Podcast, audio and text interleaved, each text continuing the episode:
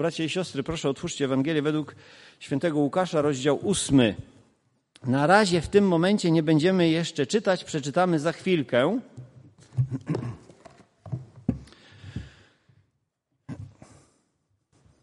Tytuł kazania, już poprosiłem, żeby zmieniono na właściwy, taki, który ja podałem.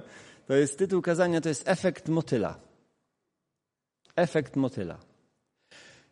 Trochę dziwny tytuł, ale myślę, że łatwiej będzie Wam zapamiętać pewne, pewną, w zasadzie jedną Bożą prawdę, którą chciałbym dzisiaj wydobyć i przesłać, zostawić dla Was. Efekt motyla jest znany w naszej świadomości, niektórym może, z dwóch powodów. Po pierwsze, był taki pan, meteorolog, który w Stanach Zjednoczonych pod koniec ubiegłego wieku zadał sobie takie pytanie, zajmując się pogodą zawodowo przez wiele lat, czy na przykład e, trzepot skrzydła, skrzydeł motyla w Pensylwanii, to jest e, na przykład w Stanach Zjednoczonych, tak, może wywołać tornado w Teksasie. I doszedł do wniosku, że tak, i udowodnił to naukowo, czyli taką metodą naukową, to znaczy empiryczną, tak? Udowodnił to, że to jest możliwe. Stąd potem powstał taki film jeszcze, który, który ma tytuł właśnie Efekt motyla, to zupełnie inna historia. Ja natomiast zadałem sobie pytanie, czy to zjawisko może funkcjonować, istnieć w życiu duchowym chrześcijan. Doszedłem do wniosku, że tak. I teraz chciałbym podzielić się z Wami następującą prawdą. Wybrałem dwa przykłady historyczne, aby e, zilustrować tą, moim zdaniem, już duchową rzeczywistość. Ponieważ efekt motyla polega na tym, że z pozoru błahe zdarzenie, prawie niezauważalne albo nieodczuwalne przez jakieś większe, tak, większą ilość odbiorców. Prawie nieodczuwalne. Ale na skutek pewnych sekwencji zdarzeń, które następują po sobie, powoduje, że powstaje pewien rozmach, który może mieć, uwaga, globalne następstwa. To na tym polega właśnie ta, ta metoda efekt motyla. Oto pierwszy przykład. z historii świata. W dniu 28 września 1918 roku na froncie zachodnim, jest to czas I wojny światowej, angielski starszy szeregowy Henry Tanday przeładował właśnie swój karabin. 27-latek kulejąc i kuląc się pod gradem kul i ostrzału wroga Y, dążył naprzód w kolejnym ataku e, jego oddziału. Kiedy właśnie przeładował karabin i zatrzymał się w miejscu przed sobą w bliskiej odległości, zobaczył niemieckiego żołnierza. Jego karabin już był naładowany, gotowy do strzału. Niemiec stał i chwiał się z powodu ran. Henry popatrzył mu w oczy przez chwilę patrzyli sobie w oczy. Po czym opuścił karabin, odwrócił się i odszedł do swojej linii okopów, a Niemiec ranny odszedł do swojej. Dopiero po wielu latach okazało się, i Henry dowiedział się, że tym młodym Niemcem z bawarskiego regimentu piechoty nie był kto inny jak sam Adolf Hitler, który, jak wiecie, był odpowiedzialny za powstanie ruchu nazistowskiego w Niemczech. W efekcie wybuchła II wojna światowa, która pochłonęła 60 milionów ofiar. Przykład ten jest dobrze udokumentowany, jest pewny i prawdziwy. Sam Hitler o nim wspominał, na jednym ze swoich spotkań z premierem Wielkiej Brytanii przed II wojną światową z panem Chamberlainem. Przykład drugi dotyczy bardziej naszych czasów. Wczesnym rankiem 22 kwietnia 2000 roku jednostki specjalne amerykańskiej Straży Granicznej uzbrojone po zęby wtargnęły do domu kubańskiej rodziny imigrantów z Miami. Policjanci wycelowali swoje karabiny maszynowe w pana Lorenzo Gonzaleza, wyrywając z jego objęć sześcioletniego wnuka Eliana. Przy proteście około stu Kubańczyków chłopiec został wyniesiony siłą z domu i dwa miesiące później deportowany z powrotem na Kubę przez rząd Stanów Zjednoczonych, na czele którego wtedy stał prezydent Bill Clinton. Dla administracji Białego Domu sprawa była oczywiście zamknięta, ale nie dla uprawnionych do głosowania imigrantów z Kuby mieszkających na Florydzie. Oni nie zapomnieli, że sześć miesięcy wcześniej matka chłopca próbowała razem z nim uciec do Stanów Zjednoczonych, ale w czasie ucieczki ich łódź zatonęła, matka poniosła wtedy śmierć, a jej syn Elian uratował się trzymając się deski, które te wtedy fale wyrzuciły go na brzeg Florydy. W Waszyngtonie nikt nie zdawał sobie sprawy, że z powodu tak błahego zdarzenia doprowadzi to do wielkiej zmiany w polityce światowej. Siedem miesięcy później w wyborach prezydenckich USA, to było 7 listopada 2000 roku, dwaj kandydaci razem, kandydaci na prezydenta Ameryki, George W. Bush i Al Gore szli łeb w łeb. I właśnie głosy z Florydy miały zadecydować o tym, kto wygra te wybory i zostanie kolejnym prezydentem Stanów Zjednoczonych. Oczywiście Bill Clinton był kojarzony z tą administracją dla tych Kubańczyków, która była nieprzychylna dla tego małego chłopca Eliana. Więc na kogo zagłosowali? Zagłosowali na George'a W. Busha. I on wygrał wtedy zaledwie przewagą głosów 537, a potem, jak wiecie, powstał kryzys na Bliskim Wschodzie, którego skutki odczuwamy do dzisiaj. Wszystkie kraje północne Afryki i polityka całego świata zupełnie się zmieniła. I nastąpiło takie następstwo, jakie odczuwamy do dnia dzisiejszego. A co to ma wspólnego z naszym życiem duchowym? Zwróćmy się teraz do Bożego Słowa i przeczytajmy ten fragment z Ewangelii Łukasza, ósmy rozdział. Tekst, bracia i siostry, jest Wam bardzo dobrze znany. Jeżeli ktoś nas słucha albo jest na sali, kto nie zna tej historii, to jest to wyjaśnienie znaczenia podobieństwa, którego Pan Jezus użył, nauczając ludzi, i nazwane one jest w Bibliach e, podobieństwo osiewcy. Ten fragment jest wyjaśnieniem przez samego Chrystusa, co e, ta ilustracja osiewcy oznacza. I pozwólcie, że ją przytoczę, a więc będę czytał werset 9 do 18. I pytali go jego uczniowie, co znaczy to podobieństwo. A on im rzekł: Teraz mam taką prośbę do Was, do wszystkich. Proszę, zwróćcie uwagę, ile razy w tym tekście jest użyte słowo, które jest słuchali, słysząc, słuchając. To słowo. Liczcie. Ja będę powoli czytał, a wy liczycie. Dobrze? Wam dane jest poznać tajemnicę Królestwa Bożego, ale innym podaje się je w podobieństwach, aby patrząc nie widzieli, a słuchając nie rozumieli. A tobie podobieństwo to znaczy, ziarnem jest Słowo Boże. A tymi na drodze są ci, którzy wysłuchali. Potem przychodzi diabeł i wyrywa słowo z serca ich, aby nie uwierzyli i nie byli zbawieni. A tymi na opoce są ci, którzy, gdy usłyszą, z radością przyjmują słowa, ale korzenia nie mają, do czasu wierzą, a w chwilach pokusy odstępują.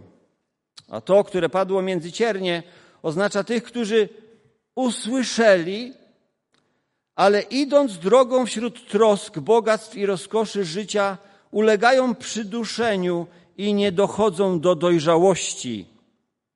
A to, które padło na dobrą ziemię, oznacza tych, którzy szczerym i dobrym sercem, usłyszawszy słowo, zachowują je i z wytrwałości wydają i wytrwałości wydają owoc. Nikt nie zapala świecy i nie nakrywa się jej naczyniem, ani nie stawia pod łóżkiem, ale stawia się na świeczniku, żeby widzieli światło ci, którzy wchodzą. Nie ma bowiem nic ukrytego, co by nie miało być ujawnione, ani nic tajemnego, co by nie miało być poznane i nie miało wyjść na jaw. Baczcie więc, jak słuchacie. Albowiem temu, który ma, będzie dodane, a temu, który nie ma i to, co sądzi, że ma, będzie odebrane. Ile razy? Sześć. A niektórzy w Bibliach ukraińskich powiedzieli, że nawet siedem. Tak. Więc kluczowym słowem, zwrotem, jaki, gdybyśmy popatrzyli na kontekst, to jest, uwaga, bardzo, powiedziałbym, to nie jest błaha, ale na pozór błaha rzeczywistość. Słuchanie. Słuchanie. Ok. Co wy teraz robicie? No śmiało, co wy teraz robicie? Słuchacie. Tak. Czy widzicie tą odpowiedzialność, jaka spoczywa na was z powodu słów Chrystusa, który mówi: uważajcie, jak słuchacie. Pilnujcie siebie, jak słuchacie.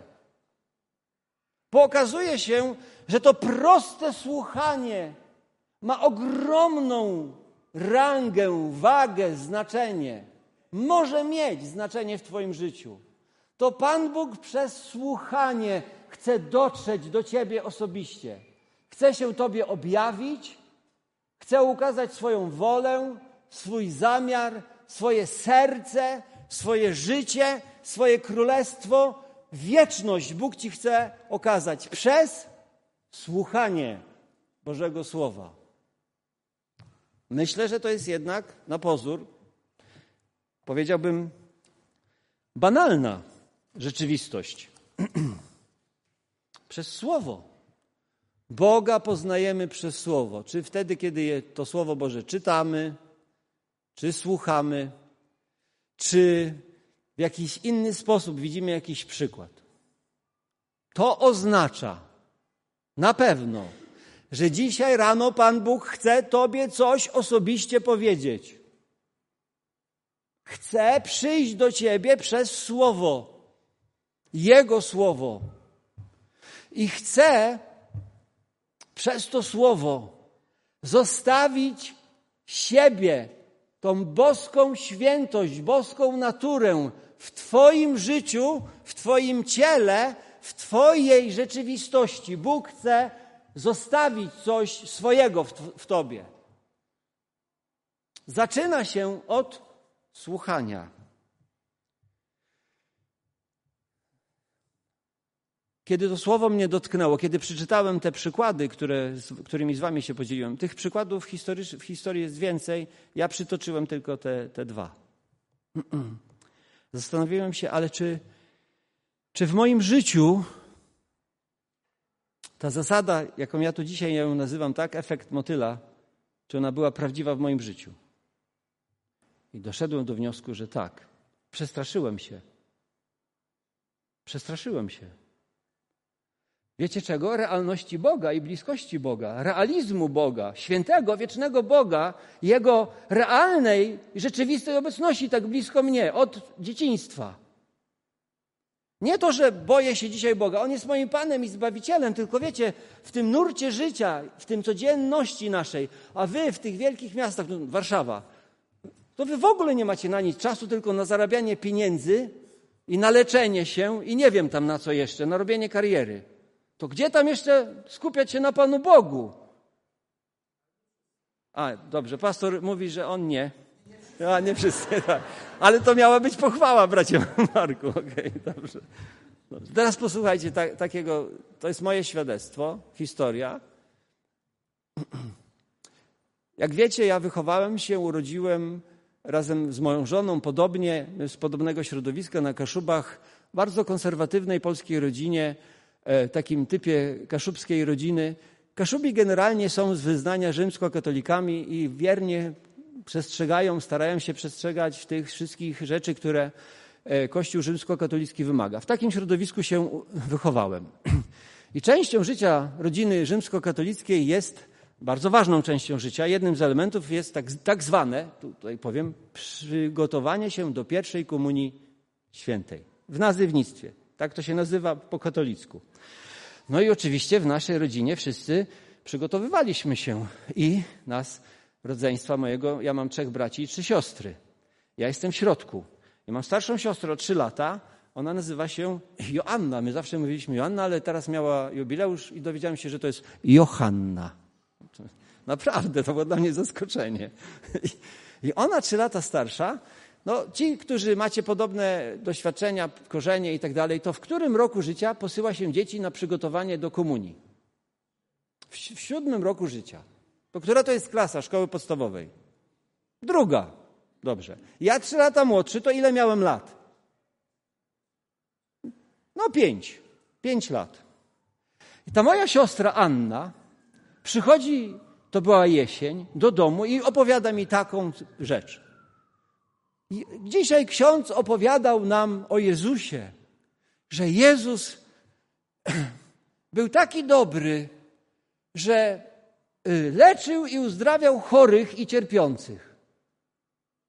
Uzdrawiał cierpiących i chorych, ale też y, karmił głodnych, rozmnażał chleb i karmił głodnych, tych, którzy nie mieli co jeść.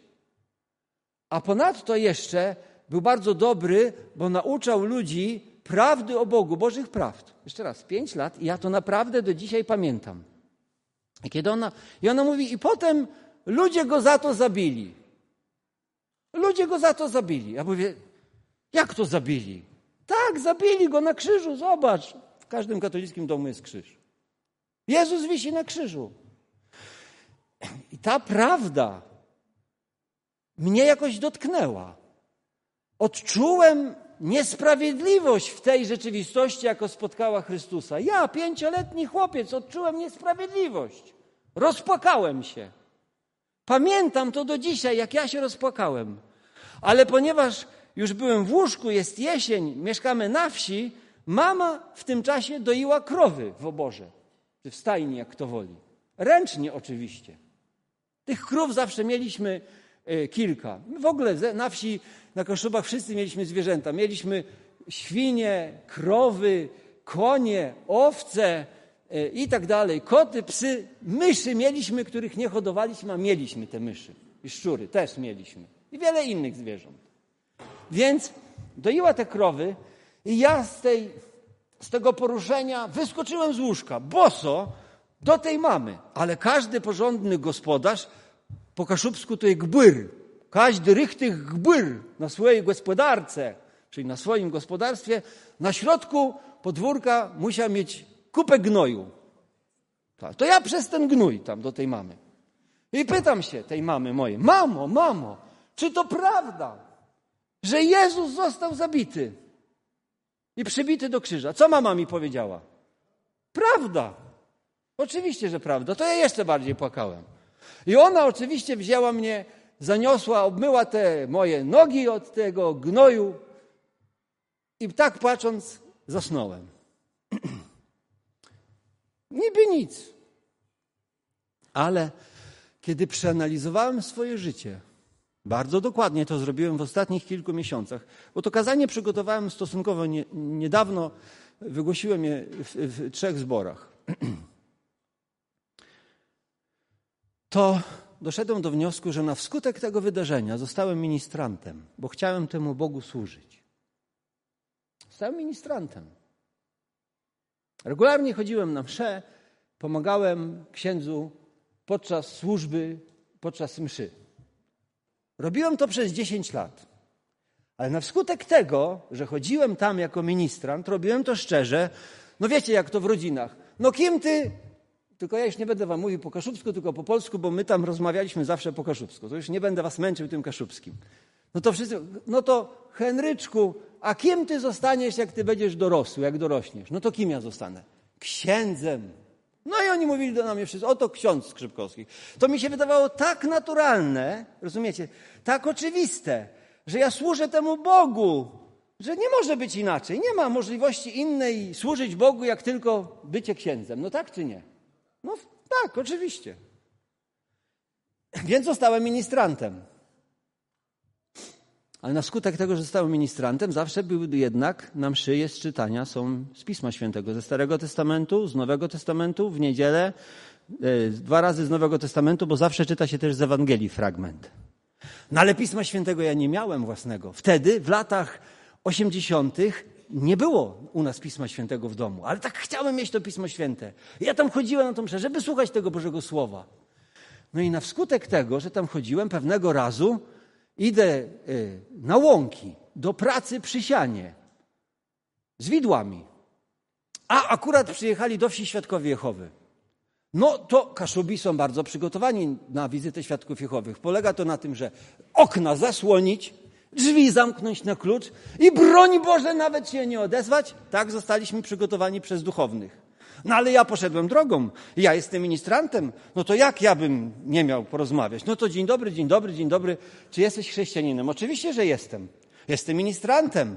No dobrze. A czy ty wiesz, jak Bóg ma na imię? No i ja pewnie, że wiem, jak Bóg ma na imię. Jezus. A nie, nie, nie, nie, nie, nie. Jezus nie jest Bogiem i Bóg nie ma tak na imię. A czy znasz modlitwę Ojcze Nasz? Oczywiście, że znam modlitwę Ojcze Nasz. No to powiedz. Ojcze nasz, któryś jesteś w niebie, święcie imię Twoje. A! Święcie imię Twoje. Jakie jest imię? I tak mi się zrobiło wstyd. Ja ministrant. Nie wiem, jak Pan Bóg ma na imię. A oni mówili, a Jehowa. Tak. To spowodowało, że postanowiłem już mieć własne Pismo Święte. No i żeby to skrócić, wtedy był ruch oazowy, światło życie, moja kuzynka, która uczyła się w liceum w Lemborku, to na północ tam od naszej miejscowości i oni już mieli Nowe Testamenty, bo to ten ruch księdza Blachnickiego, e, a ksiądz Blachnicki z e, Billy Graham Association otrzymał i Nowe Testamenty, projekty, projekt, e, projektory do filmu Nicky Cruz i Jezus i oni byli już pod wpływem i mieli Nowe Testamenty. I mnie zaprosili już potem na swoje urodziny. I oni nie pili alkoholu tam, ci z oazy. I to było fajne. I opowiadali o Jezusie. I wtedy ja sobie myślałem, no ja bym też tak chciał. Ale potem, na wskutek tego, zacząłem pracować w Gdańsku. Skończyłem szkołę zawodową stolarską i kupiłem sobie Pismo Święte. I wtedy trafiłem do baptystów w Gdańsku. A tam się nawróciłem razem z moją żoną w tym samym dniu. A to spowodowało, że zaczęliśmy pracować i służyć w zborze. Moja żona jako sekretarka, jako gospodarz w budynku gdańskim. Ale wtedy też zaczęliśmy przyjmować studentów, którzy tam studiowali, głównie z Afryki. Zacząłem im głosić Ewangelię, ponieważ ci studenci, bracia i siostry, warszawiaki, co wy macie domy, jak tutaj przyjeżdżają do was studenci, to pamiętajcie, że oni tutaj nie mają rodziców, a jak są z innych krajów, to oni są samotni. I my, jako młode małżeństwo, zaczęliśmy się nimi interesować. I tak powstała grupa biblijna w Gdańsku wśród studentów amerykańskich, czasem, amerykańskich, afrykańskich z różnych krajów. I wiecie co, ja jeden biały, ich czasami było 15 czarnych, ja się tak dziwnie czułem. Co myślę, jak to... Biblii prawie jeszcze nie znałem, ledwo co nawrócony po chrzcie, kaszu, ptaki i tak dalej. Naprawdę tak było. Ale to spowodowało, że wtedy Rada Kościoła gdzie brat Konstanty na pewno takie czasy pamięta, że mówimy, tam taki kaszub w Gdańsku jest. Młody chłopak. On by poszedł do Rudki, może, na wschód Polski. Pojechaliśmy. I na wskutek tego, że tam pojechałem, no definitywnie stałem się pastorem Kościoła Chrześcijan Baptystów. Na wskutek tego następnie, że stałem się pastorem Kościoła Baptystów i urodziły się nam dzieci, no zaangażowaliśmy się w to rodzicielstwo zastępcze. Teraz to nasze zaangażowanie ma międzynarodowy wymiar. A to, że zostałem tam jeszcze, brat Konstanty mi to dzisiaj przypomniał, na tą wojnę, jaka jest na Ukrainie, spowodowało, że Bóg nas użył w chemię, że możemy mieć międzynarodową pomoc humanitarną. Kiedy to się zaczęło, to Boże dzieło w moim życiu, bracia i siostry? Kiedy to się zaczęło?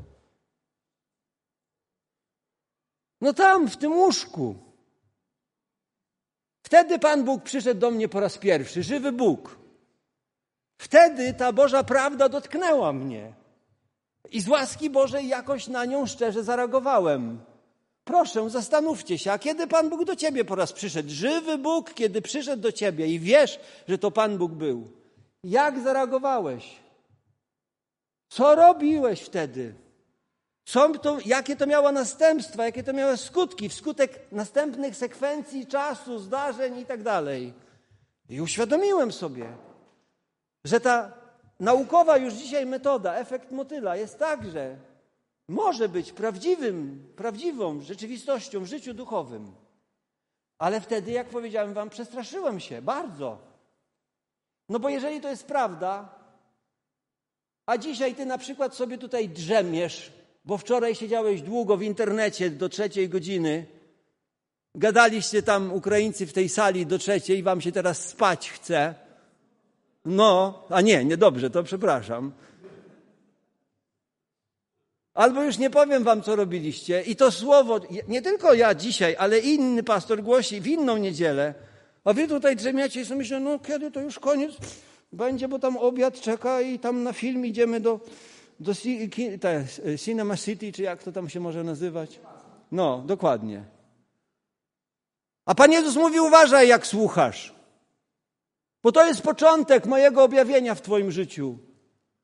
A teraz wiecie, dlaczego się przestraszyłem, żeby to tak wyraźnie zabrzmiało? Przestraszyłem się dlatego, bo pomyślałem, a ile razy ja nie posłuchałem tego Boga? Ile razy ja nie dostrzegłem tego cichego głosu, tej prawdy Bożej? Ile razy ją zignorowałem, bo się śpieszyłem, bo bardziej myślałem o tym, jak zarobić pieniądze. Jeszcze coś innego myślałem, o czymś innym myślałem, właśnie o tym filmie, o tym internecie i nie wiem o czym jeszcze. Co wtedy?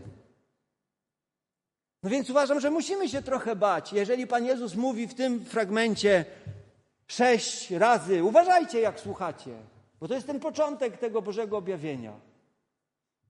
No ale pomyślałem sobie, i teraz zbliżam się już do końca, a czy są inne przykłady w Biblii? I potem zobaczymy, że mnóstwo takich przykładów w Biblii jest, w Starym i w Nowym Testamencie. Weźmy na przykład proroka Samuela. Oto trochę będzie taka lekcja dla Was, zagadka, egzamin.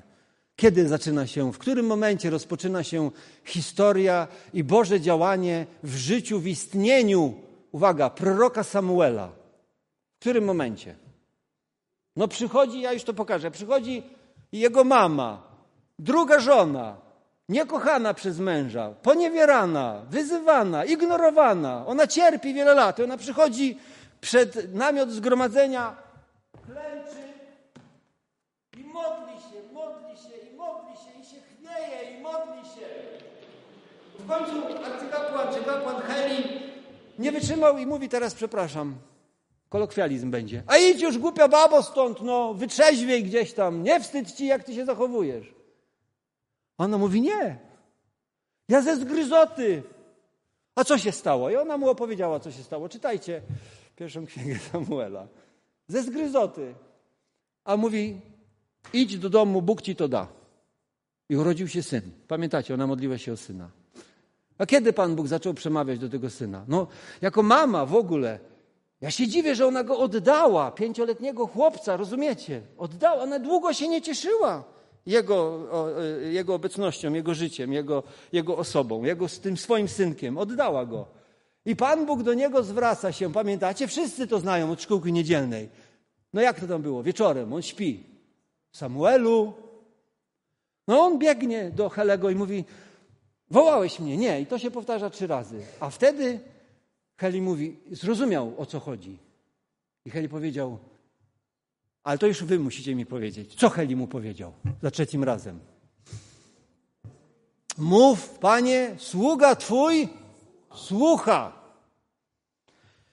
I zobaczcie, że Pan Bóg użył Samuela, uwaga, do przemiany historii narodu, a także państwa izraelskiego. Przez Samuela Pan Bóg zmienił system władzy z y, tej, powiedzielibyśmy, teokratycznej na monarchię. Bo pierwszy powołał pierwszego, namaścił króla. Jak on miał na imię ten król pierwszy? Saul. Ale nie tylko to. Potem namaścił prorok Samuel drugiego króla, Dawida, który zbudował solidne fundamenty pod e, państwo Izrael, to pierwsze państwo, ale także świątynia Boża i wszystko, co się dzieje potem, również w znaczeniu Mesjasza. Od maleńkiego chłopczyka, od mamy, która modliła się, ze zgryzoty. To jeszcze jeden przykład, też tylko go będę parafrazował, dobrze? Nie będę czytał. A Esterka mała, trochę później, po Samuelu, kto ją wychowywał? W rodzinie zastępczej dziecko, u swojego wuja. I ten wuj się o nią troszczy, troszczy, troszczy. Ja nigdy tego nie rozumiałem. No jak on ją mógł wydać do haremu, no króla? Ale potem, jakby to znowu tą, tą finalną tą, tą rzecz, którą Pan Bóg przygotował przez Esterę i przez Mordochaja. On mówi, ty uważaj, Estera, bo nie wiadomo, czy Pan Bóg ciebie nie powołał specjalnie na ten czas. On może uratować nas inną drogą, ale ty i twój rod będziecie, umrzecie i będziecie pohanbieni. Przestraszyłem się. Bo ja to dzisiaj wam mogę powiedzieć. A skąd wiesz, że Pan Bóg ciebie nie wybrał dzisiaj specjalnie na ten moment, żeby coś uczynić? I albo ty to usłyszysz i uwierzysz Jemu, albo zapomnisz i zignorujesz. I wtedy ty i twój ród, twoja rodzina będziecie pohańbieni i zginiecie w wielkości tego świata, albo w piekle na wieki wieków, nie daj Boże. Wszystko zaczyna się od tego słuchania. I wy tu siedzicie i słuchacie. Ile razy wy tutaj siedzieliście i słuchacie?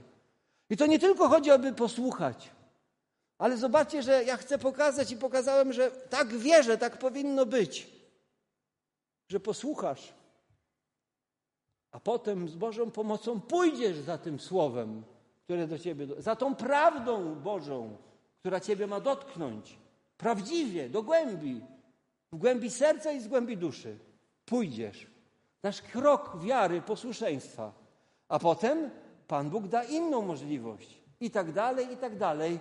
I uważam, że efekt motyla jest prawdziwy w życiu duchowym.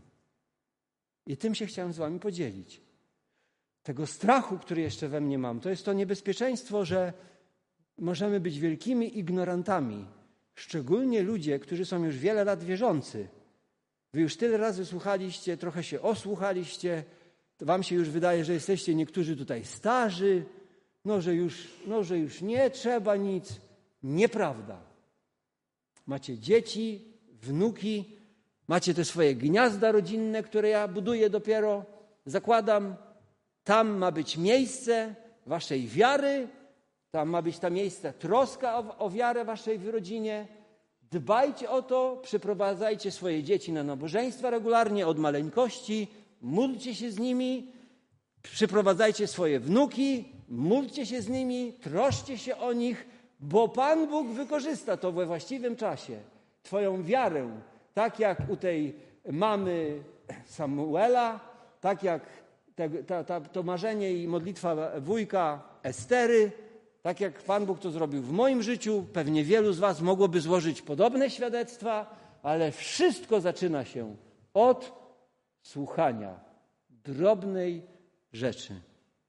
Drobnej rzeczy, do której Bóg nas powołuje. Już zastosowanie. Skoro przyjęliście słowo, przyjąłeś słowo Boże, trwaj w nim. Bóg będzie Ciebie używał, ale bądź wierny, na ile to jest możliwe. Na 100% Bóg będzie Ciebie używał. Nawet nie musisz się martwić jak, po prostu bądź wierny. Nikt inny nie troszczy się o Ciebie tak jak Bóg i o Twoją wiarę tak jak Bóg na niebie. Jesteś Jego własnością, Jego dzieckiem. Jemu bardzo na Tobie zależy.